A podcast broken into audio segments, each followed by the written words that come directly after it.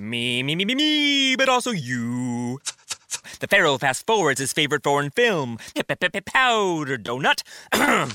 okay, what's my line? Uh, the only line I see here on the script is get options based on your budget with the name your price tool from Progressive. Oh man, that's a tongue twister, huh? I'm sorry, I'm gonna need a few more minutes.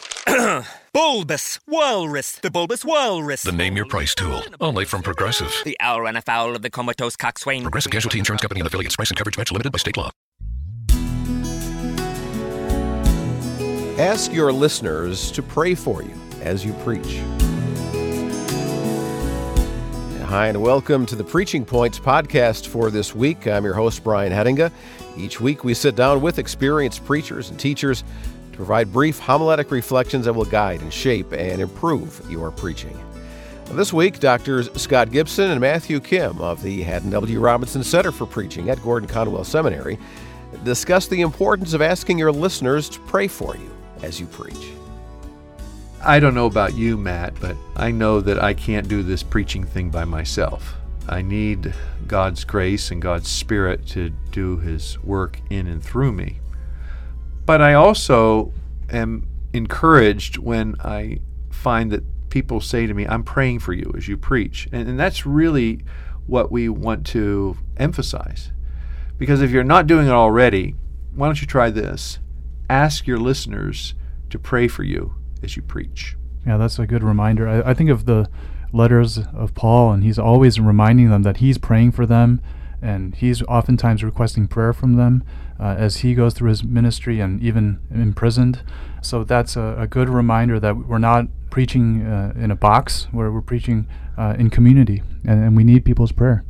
I'm sure that uh, some of our listeners might be familiar with the old story about Charles Haddon Spurgeon, who people commented how incredible his preaching was and and the opportunities for worship and the large attendances at the tabernacle. And he took someone down the stairs into uh, a part of the church building where he opened up the door and there were people men and women uh, gathered in that room praying for the service and he said that's really where my power comes from and in many ways, uh, Spurgeon was right, and the practice is right. That is, to have people who commit themselves to pray for you as you preach. So, how do we ask people? Do we ask them from the pulpit? Do we ask sure. them on a, on a Sunday? How do we do that? Sure. Uh, one of the things that you can convey to listeners is, is that even while you're listening to this sermon, pray that God would use me and use His Spirit in your life to get what this sermon text has to talk about and that your life would be transformed. But also throughout the week, why don't you pray for this coming Sunday's service and pray for me as I preach? Uh, ask them that. And individually, uh, get a group of people, maybe get a team of people who'd be willing to, to pray for you.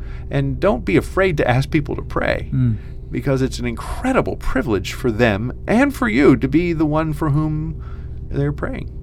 And we're not putting another burden on them by asking them. We're no. really having them engage in the life of the ministry uh, and supporting uh, our entire ministry together uh, through that process. I think of the pastor where we worship uh, on Sunday at that church. He asks whenever he goes on a mission trip, whenever he knows uh, the exact time that he's preaching, he has people pray at that hour and it could be across the world.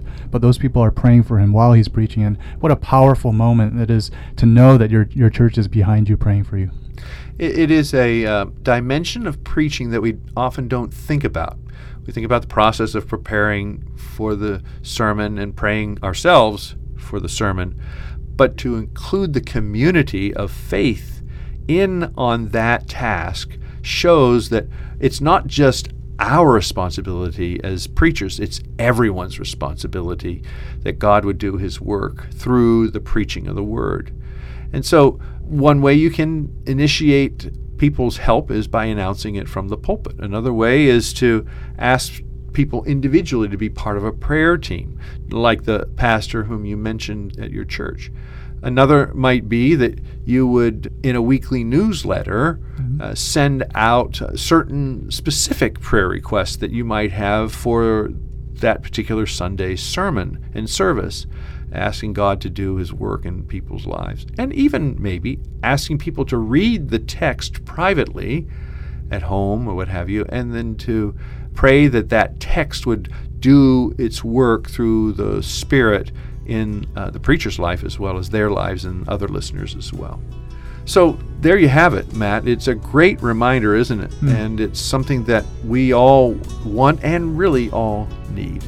And it's this ask your listeners to pray for you as you preach.